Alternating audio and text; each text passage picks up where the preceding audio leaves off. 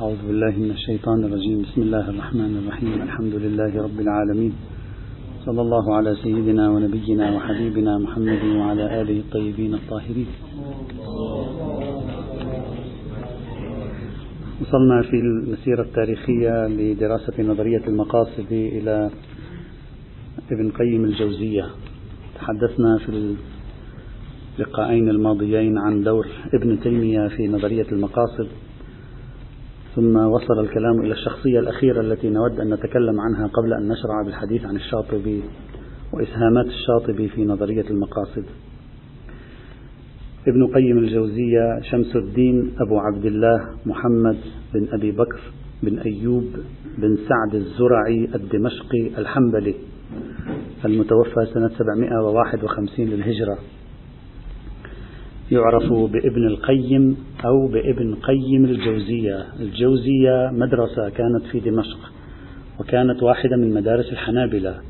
والده كان قيم هذه المدرسة كان المسؤول عن هذه المدرسة. فوالده قيم الجوزية يعني القائم على مدرسة الجوزية. فعرف هو بابن قيم الجوزية أو بابن القيم. وهو غير ابن الجوزي. ابن الجوزي ذاك ابن الجوزي قبله قريب 200 سنة تقريبا ذاك شخص آخر لا علاقة له به. آه هذا واحد ثاني جاء بعده تقريبا 200 سنة لا علاقة لهما ببعضهما حتى لا يختلط هناك ابن الجوزي وهناك ابن قيم الجوزية. ابن القيم الجوزية الدمشقي شخصية معروفة جدا في التراث الإسلامي بكثرة تتبعها توسعها كثرة استقراءاتها. كثرة مشايخها كثرة تلامذتها.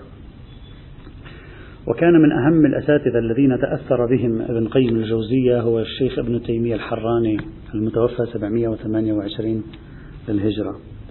المشهور أنه التقى به سنة 712 للهجرة بدمشق ومنذ أن التقى به تلمذ على يديه حتى وفاة ابن تيمية سنة 728 يعني لازمه وبقي معه يتلمذ على يديه إلى وفاة الشيخ الأستاذ يعني ابن تيمية سنة 728 للهجرة. طبعا ابن قيم الجوزية حنبلي. قد رأينا كيف أنه مع ابن تيمية نظرية المقاصد استقبلها الحنابلة بل تطورت على أيديهم أيضا كما كانت قد تطورت على أيدي المالكية وقبل ذلك على أيدي الشافعية كما شرحنا ذلك. لكن ابن قيم نتيجة يعني نموه العلمي كان له آراء خاصة خالفت حتى فتاوى أهل مذهبه. فلذلك بعضهم لا يقول هو حنبلي بمعنى تابع لمذهب أحمد بن حنبل بقدر ما هو مجتهد مطلق له آراء مخالفة حتى لمذاهب الحنابلة وهذا معروف عنه متميز فيه وأظن بأن سبب ذلك هو مخالفة ابن قيم الجوزية يعني متابعة ابن قيم الجوزية لشيخه ابن تيمية في مسالكه ومذاهبه التي خالف فيها الكثير من فقهاء المسلمين. حتى معروف ابن قيم الجوزية كانت عنده مشاكل مع القضاة في زمانه المفتون والقضاة وكانت لديه فتاوى خالف فيها مشهور ما ذهب إليه القضاة والفقهاء بمن فيهم الحنابلة وأدى ذلك إلى مشاكل وإلى ملاحقة له. مثلا كان يرى أن ثلاث تطليقات في مجلس واحد تساوي طلاقا واحدا كما يرى الشيعة الإمامية وهذه سببت له مشاكل كثيرة أيضا. لكن المشكلة الأعظم التي واجهها ابن قيم الجوزية هي نفس المشكلة التي واجهها شيخه ابن تيمية وهي حمله ومهاجمته لفكرة شد الرحال لزيارة القبور. وهي المشكلة التي أدت إلى سجن ابن تيمية كما نعرف في التاريخ. وسجن معه تلميذه أيضا وبقيا معا في السجن أيضا. وتعرضا للتعذيب حتى قيل بأنه ابن قيم الجوزية أخرج من السجن ووضع على حمار وأخذ يشهر به في الطرقات أيضا إلى إلى هذا الحد هذه في تلك الفترة التي كان أنصار أو يعني رؤوس المذهب السلفي لم تكن لهم صولة ولا جولة ولا قوة في تلك الفترة. على أي حال. فإذا هذه يعني ابن إذا عرفنا فضاء ابن قيم الجوزية توجه سلفي من حيث الاعتقاد متأثرا بابن تيمية، توجه حنبلي أيضا من حيث الفقه مع امتياز اجتهادي له يخالف فيه حتى ما اشتهر بين الحنابلة أحيانا. تميزه بالتوسع كل تلك خصائص نريد من خلالها الآن أن ندخل. ماذا فعل ابن قيم الجوزية في نظرية المقاصد؟ ابن قيم الجوزية لا يشكل يعني علما مفصليا كبيرا جدا في المقاصد لكنه في تقديري ربما يكون أهم من أستاذه في بعض الجوانب في بعض الإضافات التي قدمها أفضل من ابن تيمية نفسه في هذا المجال.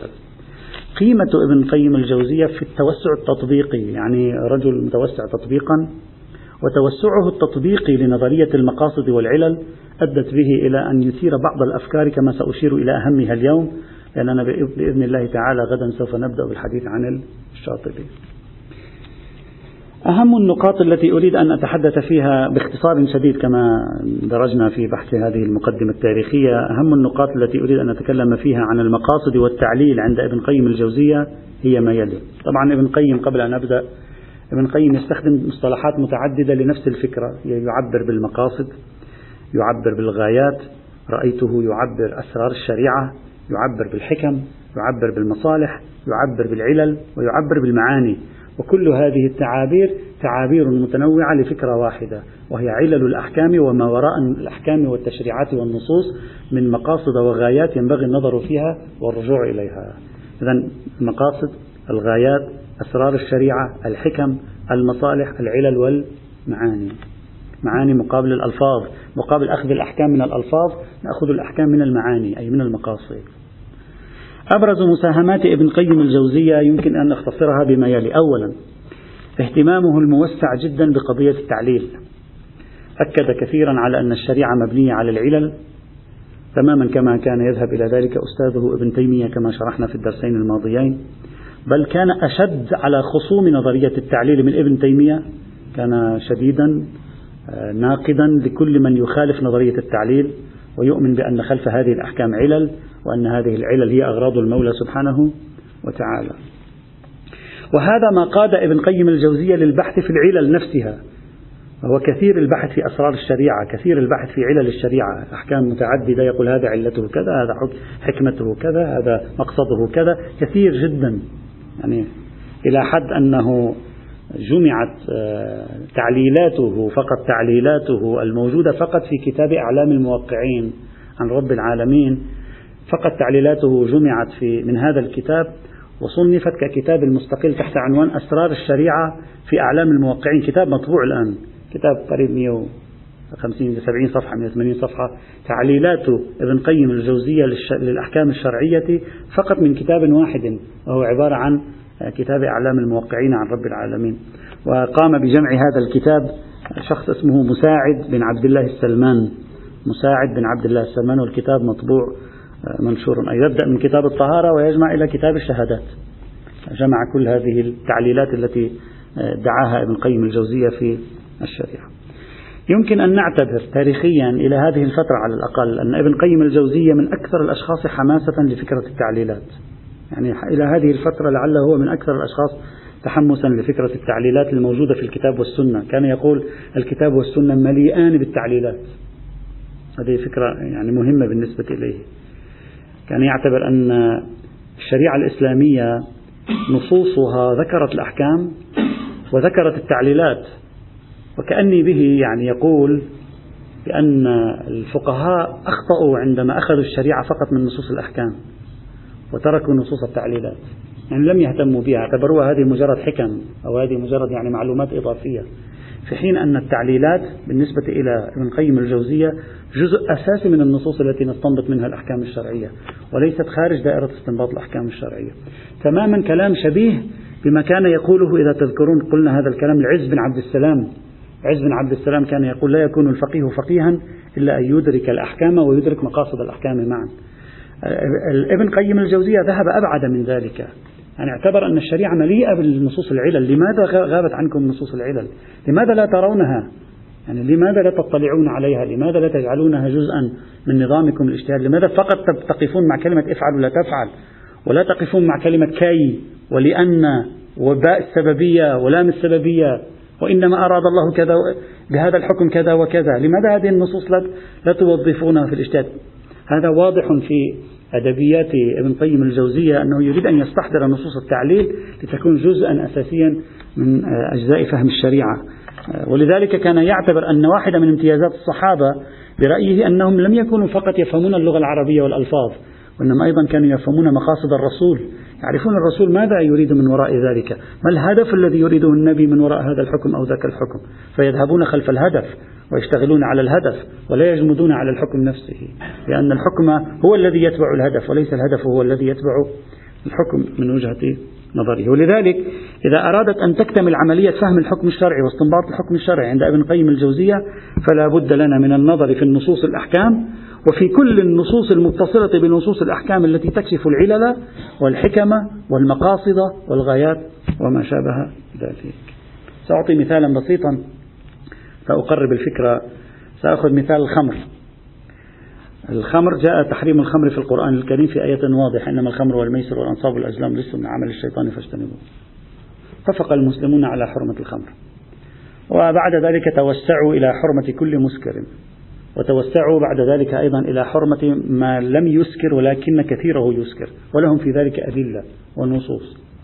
عندما جاء الفقه الإسلامي إلى مسألة المخدر المواد المخدرة المخدرات وقع في البداية في حيص وبيص تعرفون أن مسألة المخدرات في الفقه الإسلامي انتشرت أكثر ما انتشرت بعد غزو التتار بعد غزو التتار كما قلت مرة سابقا هنا أعتقد.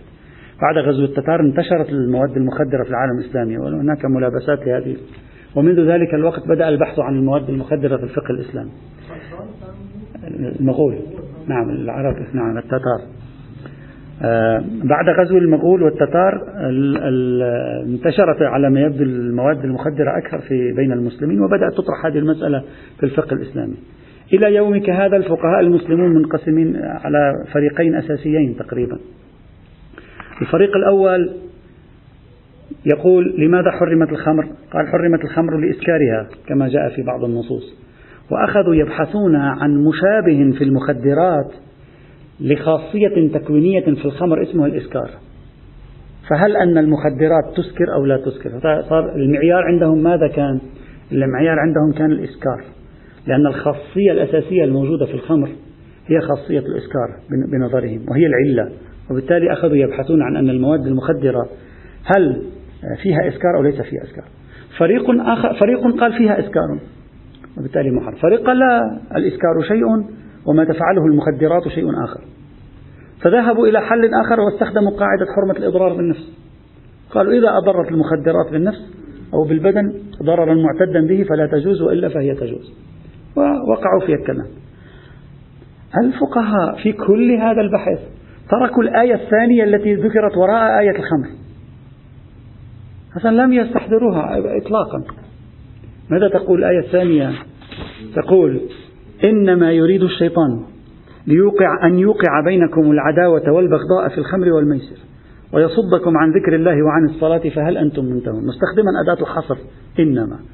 وأن الغرض من وراء الغرض الشيطاني من وراء إرادته أن تشربوا أنتم الخمر أمرين. فساد العلاقات الاجتماعية بين الناس. وفساد العلاقة الروحية مع الله يعني ترك الفرائض الروحية والعبادية مع الله سبحانه وتعالى. رغم كل الجدل الذي بحثه الفقهاء في مسألة المخدرات من حيث خاصية الإسكار فيها لأن عندنا دليل كل مسكر حرام فأرادوا أن يطبقوا ذلك العام على المخدر. رغم كل ذلك لم لم يهتموا أصلا كثيرا بهذه الآية القرآنية. هذه الآية ماذا تقول؟ تقول إن الحكمة والغرض من وراء نهي المولى عن شرب الخمر هو أن الشيطان لا يريد منكم من وراء الخمر إلا هاتين الخاصيتين. لم يأتي فقيه ويقول هل أن المواد المخدرة تؤدي إلى ضعف العلاقات الاجتماعية بين الناس أو لا؟ ليس ضعف العلاقات الاجتماعية. وقوع العداوة والبغضاء بين المؤمنين أو لا؟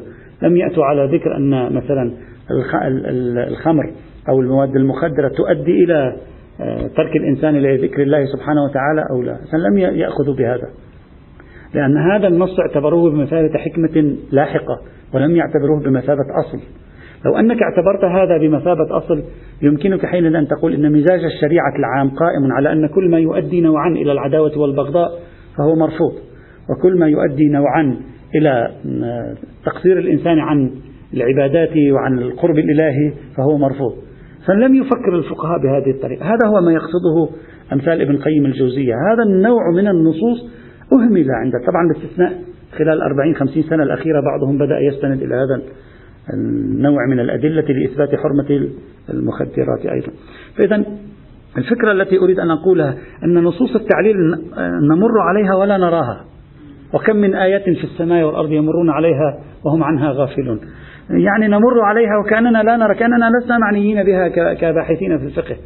ابن القيم يريد أن يقول لا هذه يجب أن نكون معنيين بها. ولا يمكنك أن تجتهد في حكم شرعي إن لم تجتهد في التعليلات الواردة في الكتاب والسنة. وادعاؤه أنها كثيرة. هذا هذا نقطة ادعاء الرجل.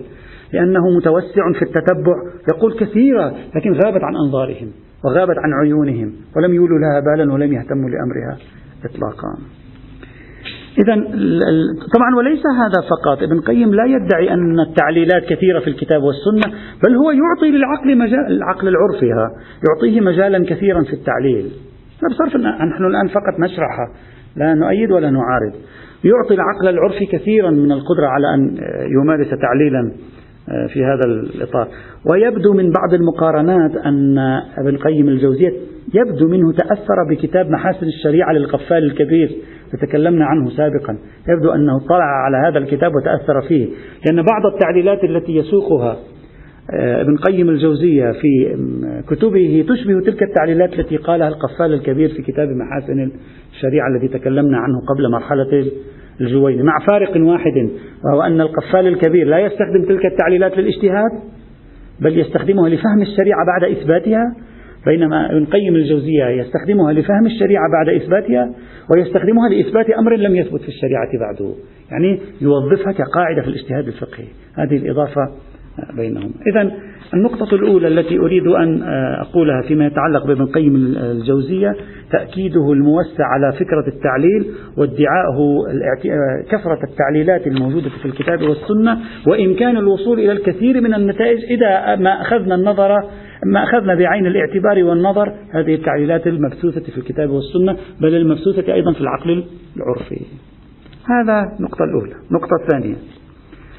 ابن قيم الجو... استكمالا للنقطة الأولى. ابن قيم الجوزية يؤكد أن اختلاف المجتهدين ليس في فهم الألفاظ. أنت يخيل إليك أن اختلافهم كان ناتجا عن اختلافهم في فهم الألفاظ. اختلاف المجتهدين جزء منه في فهم الألفاظ يقول وجزء منه في فهم الغايات والمعاني. لا معاني الألفاظ المعاني بالمعنى المقاصدي للكلمة. أنت تظن أنهم يختلفون في مجال الألفاظ لكن في الحقيقة هم يختلفون فيما وراء اللفظ. وهذا يدل على أنهم محكومون للتفكير فيما وراء اللفظ وأن طريقة تفكيرهم فيما وراء اللفظ هي التي تؤدي إلى اختلافهم في الاستنتاجات. برأيه كما يصرح بذلك. وبهذا هو يقول ينبغي الانتقال في مرحلة الاجتهاد من مرحلة الاجتهاد في في فهم ألفاظ الحكم إلى مرحلة الاجتهاد في فهم روح الحكم، ذات الحكم، معنى الحكم. ومن هنا يميز ابن قيم الجوزية بين نظرية العلل التي يؤمن بها وبين نظرية القياس التي يراها باطلة. هو يؤمن بالقياس، لكن يقول هناك روايات عن النبي والصحابة والتابعين تنهى عن العمل بالرأي فما هو المراد من تلك الروايات؟ هو يقول يقول فما هو المراد من الروايات الواردة في النهي عن العمل بالرأي عند النبي وعند الصحابة وعند التابعين؟ يتأثر ابن قيم الجوزية في تفسيره لتلك الروايات بشيء قاله قبله ابن عبد البر القرطبي. ابن عبد البر القرطبي في القرن الخامس الهجري في كتابه جامع بيان العلم وفضله في الجزء الأول يحلل الروايات الناهية عن العمل بالرأي في الدين. ويرى أن جمهور العلماء فسروا هذه الروايات بمعنى القياس دون العلل. الآن توقف معي جيدا هذه قضية القياس وقصة القياس قصة طويلة في تاريخ المسلمين.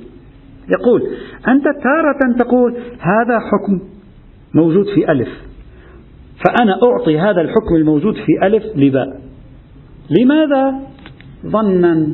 استحسانا تخمينا ما شئت فعبر هذا يقول هذا هو المنهي عنه في السنة الشريفة. أما لو قلت بأن هذا الحكم موجود في ألف وعرفت لماذا هذا الحكم موجود في ألف؟ العلة. ثم انتقلت من العلة إلى الحكم إلى إلى إجراء الحكم في باء يقول هذا ليس مشمولا للنصوص النبوية الناهية عن العمل بالرأي. يقول ابن عبد البر القرطبي إن جمهور العلماء اعتقدوا بأن نصوص النهي عن الرأي خاصة بالانتقال من ألف إلى باء ظنا وتخمينا واستحسانا. هكذا. لماذا هذا؟ يقول أظن ذلك. لماذا تظن؟ هكذا أظن يا أخي. بينما الطريقة التي نخرج أنفسنا فيها من تحت سلطة نصوص النهي عن إعمال الرأي ما هي؟ بحسب رأي جمهور العلماء كما ينقل القرطبي هي عبارة عن التعليل. يعني أراد القرطبي وقبله جمهور العلماء أن يفصلوا نظرية القياس الباطلة نظرية الرأي الباطلة عن نظرية التعليل. فاعتبروا أن نظام التعليل الذي ينتج قياسا يختلف عن نظام القياس الفاقد للتعليل. وبالتالي كل النصوص الناهية عن القياس أو النصوص الناهية عن إعمال الرأي أو النصوص الناهية عن أمثال ذلك كلها لا علاقة لها بنظرية التعليل. وبالتالي أنقذوا نظرية القياس من سلطة هذه النصوص الناهية عبر نظرية التعليل. هذا أيضا وافق عليه ابن قيم الجوزية وأكد عليه. والشاطبي في كتاب الاعتصام بعد ذلك أيضا آمن بذلك. يعني أرادوا أن ينقذوا نصوص القياس من نصوص الرأي بواسطة فكرة التعليل الشيعة الإمامية كيف يشكلون على نظرية القياس؟ يقول هذا ظن وتخمين. يعني نفس الإشكال الذي القرطبي يقول هم أنفسهم يشكلون فيه على القياس. طيب. إذا ماذا فعلتم أنتم وأنتم تؤمنون بالقياس؟ قالوا فكرة التعليل. يعني ارتقوا بفكرة التعليل إلى مستوى من الظن العقلائي مستوى من العلم العقلائي. مستوى من الفهم العقلائي الذي وإن جاء معه الاحتمال لكن هذا الاحتمال لا يضر بكونه علما. فأرادوا أن يرتقوا بنظرية القياس من مستوى الظن المحض إلى إلى مستوى الظن القوي الملحق بالعلم عند العقلاء بواسطة نظام التعليل، انظر نظام التعليل كيف كان مهم في القياس، ولذلك نعرف أن نظرية المقاصد كما قلنا ولدت في القياس من خلال بحث التعليل. إذا ابن قيم الجوزية يعتبر أن اختلاف الفقهاء لم يكن فقط في فهم ألفاظ النصوص وإنما في فهم معاني النصوص أي ما وراء الألفاظ. ويؤكد في سياق تمييزه بين القياس الباطل والقياس الصحيح أن نقطة التمييز التي تجعل القياس مشرعا هي فكرة التعليل. وأننا بالعبور من ألف إلى باء بواسطة العلة نخلص من تلك الروايات الناهية عن إعمال الرأي ووافقه في ذلك بعده الشاطبي وكان قبله قد قال ذلك ابن عبد البر القرطبي في كتابه جامع بيان العلم وفضله. إذا بهذه أي, أي الآن ابن ابن قيم الجوزية يريد إنقاذ نظرية القياس بالتعليل. يعني ليس فقط آمن بالتعليل ودافع عن نظرية التعليل وادعى أن الشريعة مليئة بالتعليل بل أيضا يريد أن يؤكد أن استخدام طريقة التعليل يمكن أن تنجي نظرية القياس من النصوص الناهية عن العمل بالرأي. هذا ثانيا. ثالثا. حيث إن ابن قيم الجوزية يؤمن كثيرا بالتعليل لذلك لديه اهتمام بأدوات التعليل.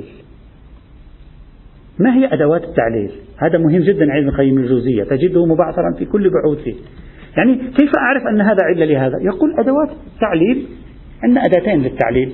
اللغة يا أخي كثير هو يهتم بهذا. لماذا لا تريدون أن تستفيدوا من التعليل؟ هو موجود التعليل له نظام لغوي. ما هو؟ حرف الباء باء السببية.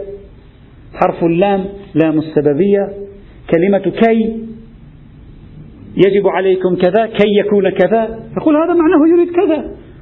لا تحتاج إلى فلسفة. يقول كي معناها أنه يريد كذا. يقول كل هذه التعابير التي تجعل الحكم مربوطا بشيء ارتباط معلول بعلته بالمعنى العام للتعليل. يقول هذه أدوات التعليل في اللغة العربية. ولو راجعتم النصوص تجدونها كثيرة. إذا أول أدوات التعليل عنده هي أدوات التعليل العربية المحضة اللغوية التي نجدها مبثوثة في الكتاب والسنة. هذا واحد.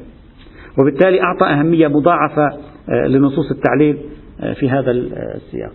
وبهذا تجد أنت الاختلاف بينه وبين التفكير مثل التفكير الإمامي. في التفكير الإمامي السائد إلى يومك هذا. هذه النصوص تكشف فقط عن حكم. حكمة جزء العلة حكمة مصلحة ما. لكن لا يدور الحكم مدارها. إلى يومنا هذا نحن هكذا يعني نلتزم في في السائد في الاجتهاد الفقهي بهذه لا يدور الحكم مدارها أبدا على الإطلاق. لماذا؟ لأننا ميزنا بين مفهوم الحكمة وميزنا بين مفهوم العلة بالمعنى الحقيقي للكلمة. قلنا العلة شيء والحكمة شيء آخر. وكثير من هذه النصوص تعليلية اعتبرناها حكمة. فسقط من يدنا إمكان توظيفه في الاجتهاد الشرعي. الآن صح خطأ بحث آخر. بينما ابن القيم الجوزية ومن لحقه ومن سبقه من المقاصديين ومن التعليليين القياسيين لا يقبلون بهذا. يقول أنت تبالغ. هذا يدل على أن هذا علته. نثبت أن هذا علته ما لم يأتي دليل مقيد. خلاص خلص ما يحتاج إلى لعله حكمة. لعله حكمة لكن ظاهره علة. لعله حكمة لكن ظاهره تقول لي في مكان آخر جاء نفس هذا التعبير وهناك فهم منه أنه حكمة. جاءت رواية قيدت ففهم أن هذا ليس العلة التامة. أقول لك هناك دل الدليل على عكسه. نمشي مع ظاهر الأدلة. ما مثل ما أنتم تقولون نمشي مع العام إلى أن يثبت تخصيصه فنمشي مع التعليل إلى أن يثبت بطلانه هذا هو الفرق بين شخص مثل ابن القيم الجوزية في نصوص التعليل بالباء واللام وكي وإنما وما شابه ذلك وبين طريقة الاجتهاد الذي يرفض المقاصدية والتعليل مثل اجتهاد الإمام. أنه هنا نقول هذه للحكمة هناك هو يريد أن يقول علة. لا علة بالمعنى الملاك. علة بمعنى يدور الحكم مدارها. خلاص هذا هو. لا نريد أكثر من ذلك. واللطيف أن ابن قيم في النوع الثاني من فهم العلة يقول دعك من الكلمات. باء لام. اذهب إلى روح الدلالة اللفظية ويعطي أمثلة وهو ينتقد الذين يرفضون التعليل. يقول حال الذين يرفضون التعليل. كحال شخص قيل له لا تقبل يد صاحب بدعة. فلم يقبل يده عفوا لا تصافح صاحب بدعة. فلم يصاحفه لكنه قبل يده أو قبل رجله. هذا مثاله. يقول فإذا أشكلنا عليه وقلنا كيف فعلت هذا؟ يقول أنتم قلتم لا, تقبل لا تصافحه. دل الدليل على عدم المصافحة. وراء ذلك لا أستطيع أن أعرف. لعل هناك خصوصية في المصافحة. فأنا من أين أعرف؟ لا أستطيع أن أعرف. ماذا ستقول له أنت الآن؟ ستقول له العرف يفهم منه ذلك. هو يقول لك كيف عرف العرف ذلك؟ لولا أن العرف عبر من اللفظ إلى العلة ما كان يمكن أن يعرف. إذا العرف استخدم التعليل. إذا التعليل نحن نستخدمه حتى في الحياة العرفية في فهم الألفاظ. فلسنا بحاجة للتعليل إلى استخدام باء السببية ولام السببية وكي. هذا ما يريده ابن القيم الجوزية. لسنا بحاجة. أحيانا العرف يفهم بلا حاجة حتى إلى الأدوات. وإلا إن لم يفهم العرف ذلك يلزم أن نقول لا تصافح صاحب بدعة يعني لا تصافحه ولكن قبل يده. الدليل لم يدل. وأنت الآن تضحك تقول هذا واضحة. سؤال ابن قيم الجوزية لماذا واضحة؟ ليس لها من وضوح سوى أن العرف في نظامه اللغوي يستخدم نظام التعليل. يعني يفهم أن العلة من وراء النهي عن المصافحة هو عبارة عن النهي عن تكريمه. نكتته النهي عن التكريم. والنهي عن التكريم أوسع دائرة من المصافحة. يشمل تقبيل اليد تقبيل الرجل الانحناء له المصافحة إلى آخره. وهذا هو نفسه العلة. ليس هناك شيء أنت لا تريد أن تعترف. أنت لا تريد أن تعترف بأن هذا نظام علة. فتسميه نظام الفهم العرفي. ما هو هذا الفهم العرفي لو أنت حفرت فيه؟ لن تجد فيه إلا أن العرف بطبعه اللغوي يحفر النص ليذهب نحو علته. يعني يذهب إلى النكتة الأصلية التي يدور النص مدارها. وبالتالي لا خصوصية للمصافحة. يمثل بمثال آخر. يقول شخص قيل له املأ هذه الجرة. املأ هذا الإناء. أنت قلت له املأ لنا هذه الجرة. فيذهب هو يملأ الجرة ويضعها هناك. ثم تقول له لماذا لم تأتي بها؟ يقول أنت قلت لي املأ هذه الجرة. لم تقل لي ائتني بالجرة. يقول العرف يهدأ بهذا الرجل لأنه يجب عليه أن يعرف أن ملء الجرة بما هو ملء للجرة ليس هو مقصودا للمتكلم وإن كان هو ملفوظا للمتكلم. المقصود للمتكلم أن يشرب. إذا العلة يمكن للعرف أن يذهب خلفها.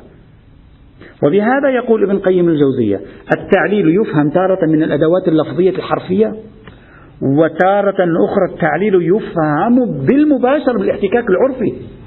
وما تسمي أنت فهم عرفي كثير منه أصلا ليس سوى نظام تعليل. بعضه أنت اعتدت عليه بعضه لا تريد أن تعتاد عليه. هذا هو أخر القصة لا أكثر ولا أقل. الآن سأتكلم عن مقارنة الآن. بالضبط هذه النقطة التي جاءت في بالكم مهمة جدا. الآن سنتكلم عن شيء أنت ستسميه مناسبات الحكم والوضوع؟ هو يقول هذه مناسبات الحكم والوضوع ليست سوى قيام هو يريد أن يحلل لماذا العرف يفهم هذا المعنى. أنت تسميه مناسبة الحكم. يقول كأني به يقول مناسبة الحكم موضوع كلمة مبهمة. الكلمة الصحيحة هو الظهور. الظهور من أين جاء؟ من أن العرف بطريقة تفكيره يعبر نحو ما وراء المعنى الملفوظ. هو هو هذا الذي يريد أن يثبته. وبالتالي يريد أن يحرر نفسه من قيد الألفاظ ليذهب نحو التعليل بواسطة الفهم العرفي أيضا. إذا هذا النمط من التفكير يدفع ابن قيم للعبور من الدلالة الحرفية يتخطى المنهج الحرفي بأسباب يعتبرها هو عرفية. نقول هذا فهم البشر لا البشر هكذا يفهمون على بعضهم. وهو فهم يظهر أن ابن قيم الجوزية لا يرى له تفسيرا إلا أن العرف مبني تفكيره على نظام التعليل في الدلالات أيضا. طبعا هذه الأمثلة التي يطرحها ابن قيم الجوزية املأ الجرة ماء أو مثلا لا تصافح صاحب بدعة هذه الأمثلة التي يقولها بعضها يتقبله حتى الاجتهاد المعارض للعللية والمقاصدية. مثل الاجتهاد الإمامي الاجتهاد الإمامي نوعا معارض للعللية والمقاصدية. نوعا. اترك آخر 60 70 سنة.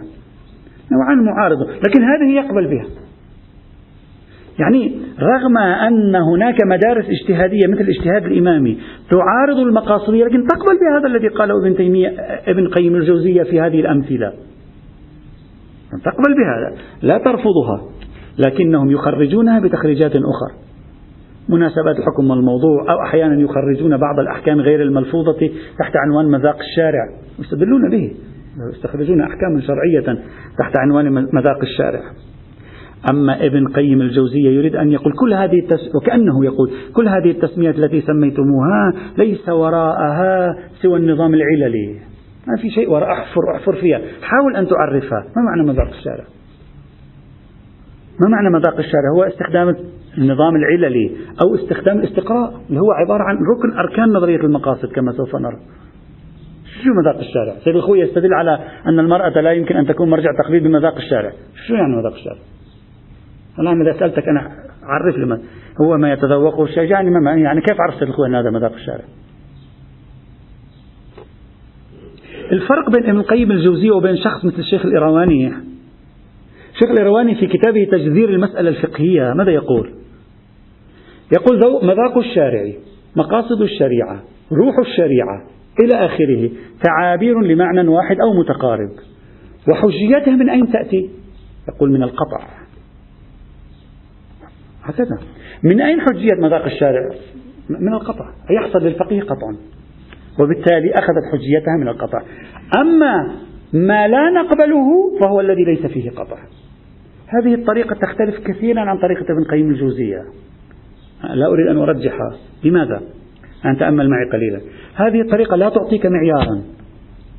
ما يحصل القطع أنا أعرف يحصل القطع فسكر علم الأصول كله. قول إذا حصل القطع فهو حجة.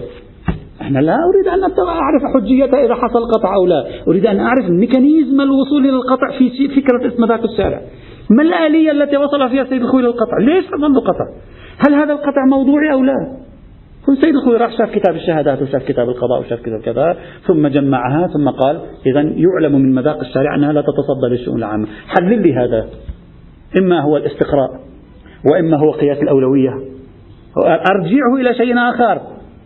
وإلا لا يوجد شيء اسمه مذاق الشارع. الفرق بين طريقة الشيخ الإيرواني اللي هو ليس طريقته الخاصة هي الطريقة السائدة. الفرق في طريقة أمثال الشيخ الإيرواني حفظه الله. في تخريج مفهوم مذاق الشارع المستخدم في الفقه الإمامي. وبين طريقة ابن قيم الجوزية هو أن طريقة الشيخ الإيرواني تمنح الحجية لمعيار لا تقول لي كيف يأتي هذا المعيار. وما هو الطريق الصحيح لوصولنا, لوصولنا لهذا المعيار اللي هو القطع واليقين. وهذا ليس وضعا لمعايير اجتهادية. هذا ليس نحتا لقواعد الاجتهاد. هذا إحالة الاجتهاد إلى أمر ذاتي. بينما ابن قيم الجوزية يريد أن يقول هذه الطريقة الانتقالية للعرف من شيء إلى شيء هذه ليست إلا نظام التعليم. نحن نحللها فنرى أن الذهن البشري الطبيعي ينتقل إلى ما وراء اللفظ آخذا المعنى أي العلة أي النكتة الحقيقية وهذا أمر عليه مسار الفهم فهو حجة. وبالتالي طريق طريقته فهمناها. هذا فرق بين الطريقتين. ولذلك إلى يومك هذا لا يوجد عندنا في أصول الفقه بحث اسمه حجية مذاق الشارع. لأن الفقيه لا يوجد عنده الميكانيزم التي يشرحها لي في هذا البحث. وإنما هي أمر ذاتي فقط يقول حجة إذا أدى إلى القطع. لا أكثر ولا أقل. وهذا ليس بمعيار كما معيار لكن ليس بقاعدة. كما هو واضح. هذا فرق أساسي بين الطريقتين في التفكير. طبعا ابن قيم الجوزية يذهب أبعد من ذلك. آه، يقول العلل نستطيع أن نعرفها تارة من البنية اللفظية الحرفية حرف الباء السببية ولام السببية. ثانيا من نظام التفكير العرفي الذي ينتقل من خصوصية اللفظ إلى ما وراء اللفظ. طبعا هذا أيضا يحتاج إلى حفر وتعميق أكثر. ثالثا وهذه نقطة تلفت للنظر. استخدام الأسماء والصفات الإلهية. الآن أنت ستستغرب الفكرة لكن عندما تعرف معناها ستفهم الفكرة جيدا. يقول الله سبحانه وتعالى له أسماء وصفات. من أسمائه الحكيم الودود اللطيف الخبير العادل الذي لا يظلم الكذا الكذا الكذا إلى آخره. هذه أسماء وصفات الله سبحانه وتعالى. يقول فإذا أنا أدركت بالقطع واليقين وجود مصلحة في الفعل. فأستعين بالصفات الإلهية لأعرف من خلالها أنه شرع حكما هنا. لماذا؟ لأنه يفكر بذهنية شمولية الشريعة. يقول لا بد أن يكون قد شرع حكما هنا. لأنه حكيم فلا بد أن يكون الحكم على وفق المصلحة. وإذا رأيت مفسدة محضة فإنني أقول لا بد أن المولى شرع نهيا هنا ولا يمكن أن يكون شرع وجوبا لأن مقتضى صفاته الإلهية أن يشرع ذلك. فاستخدم ابن قيم الجوزية الصفات. بماذا يذكركم هذا؟ بما أخذناه هذا العام في درس الفقه قاعدة العدالة. هي نفس الفكرة التي قالها أمثال الشيخ الصانعي. عندما قالوا بأننا الله أمرنا بالعدل ونحن نشخص العدل. ابن قيم الجوزية يذهب أبعد من ذلك. يقول حتى لو لم يأمرنا الله بالعدل هو يكفي أنه عادل إذا لا يأمر إلا بالعدل. يكفي أنه ليس بظالم إذا لا يأمر بالظلم. فإذا أنا شخصت العدل والظلم في الخارج فأستطيع أن أقول إن الله حكم بالعدل هنا وحكم بالظلم هنا. لا ذاك كلمة الضار والنافع. طبعا عندهم بحث فيها. بعض السلفية لا يقبلون إطلاق هذا التعبير على الله. هذا التعبير لا يصح. تعرفون السلفية لهم رأي في ما هي الصفات وأن بعض التعابير لا يوافقون على إطلاق على الله. وحتى لو أطلق الفعل لا يطلق الاسم. لأنه عندهم توقيفية أيضا. فهذا التوصيف يختلف حينئذ. إذا إذا يعبر الرجل من حتى من فكرة الصفات الإلهية بادعائه إلى فكرة اكتشاف المصلحة والمفسدة أو اكتشاف العلة في هذا السياق. هذه نقطة ثالثة، النقطة الرابعة لا أريد أن أطيل بها. شرحناها سابقا بالتفصيل. انتصار ابن قيم الجوزية لنظرية الاجتهاد الذرائعي ولنقد الحيل. بحثنا عنها بالتفصيل عندما تكلمنا عن الاجتهاد الذرائعي ورأينا كيف طبق هذا الرجل يعني بطريقته الخاصة التي تأثر فيها بأستاذه ابن تيمية كيف طبق نظرية الاستقراء لاستنتاج نظرية الذرائع وإبطال نظرية الحيل. وقلنا هناك بأن كل من يؤمن بنظرية الذرائع ويبطل نظرية الحيل فهو يلتقي مع المقاصديين. النقطة الخامسة والأخيرة إشاراته إلى موضوع الترجيح بالمقاصد. وتوجد نقاط أخرى عديدة تشبه ما تقدم معنا سابقا فقط أفهرسها. تكلم عن فكرة الوسائل والمقاصد تكلم عن أنواع المصالح العاجلة والآجلة تكلم عن فكرة الضروريات تكلم عن تنويع المصالح إلى عامة وخاصة هذه الفكرة التي ذكرها فيما بعد الميرزا النائيني إذا تذكرون تكلمنا عنها. تكلم عن مقاصد المكلف تكلم عن تعارض القصد مع الظاهر في مقاصد المكلفين إلى غيره من البحوث التي كانت قبله وتطورت معه وتوسعت فيما بعد. أكتفي هذه آخر شخصية أريد فقط أن أضيء عليها فيما نعتبره المرحلة الأولى من مراحل المقاصد أي ما قبل الشاطبي. الشاطبي سيشكل حلقة وسطى بعد الشاطبي ستتوقف النظرية ثم نتكلم عن المرحلة الثانية. غدا إن شاء الله نبدأ بالحديث عن نظرية مقاصد الشريعة عند الشاطبي ومساهمات هذا الرجل في تطوير هذه النظرية في بضع جلسات مختصرة أيضا. نريد أن نسلط الضوء عليه أكثر حتى نعرف ماذا فعل ثم ننتقل إلى المرحلة اللاحقة. والحمد لله رب العالمين.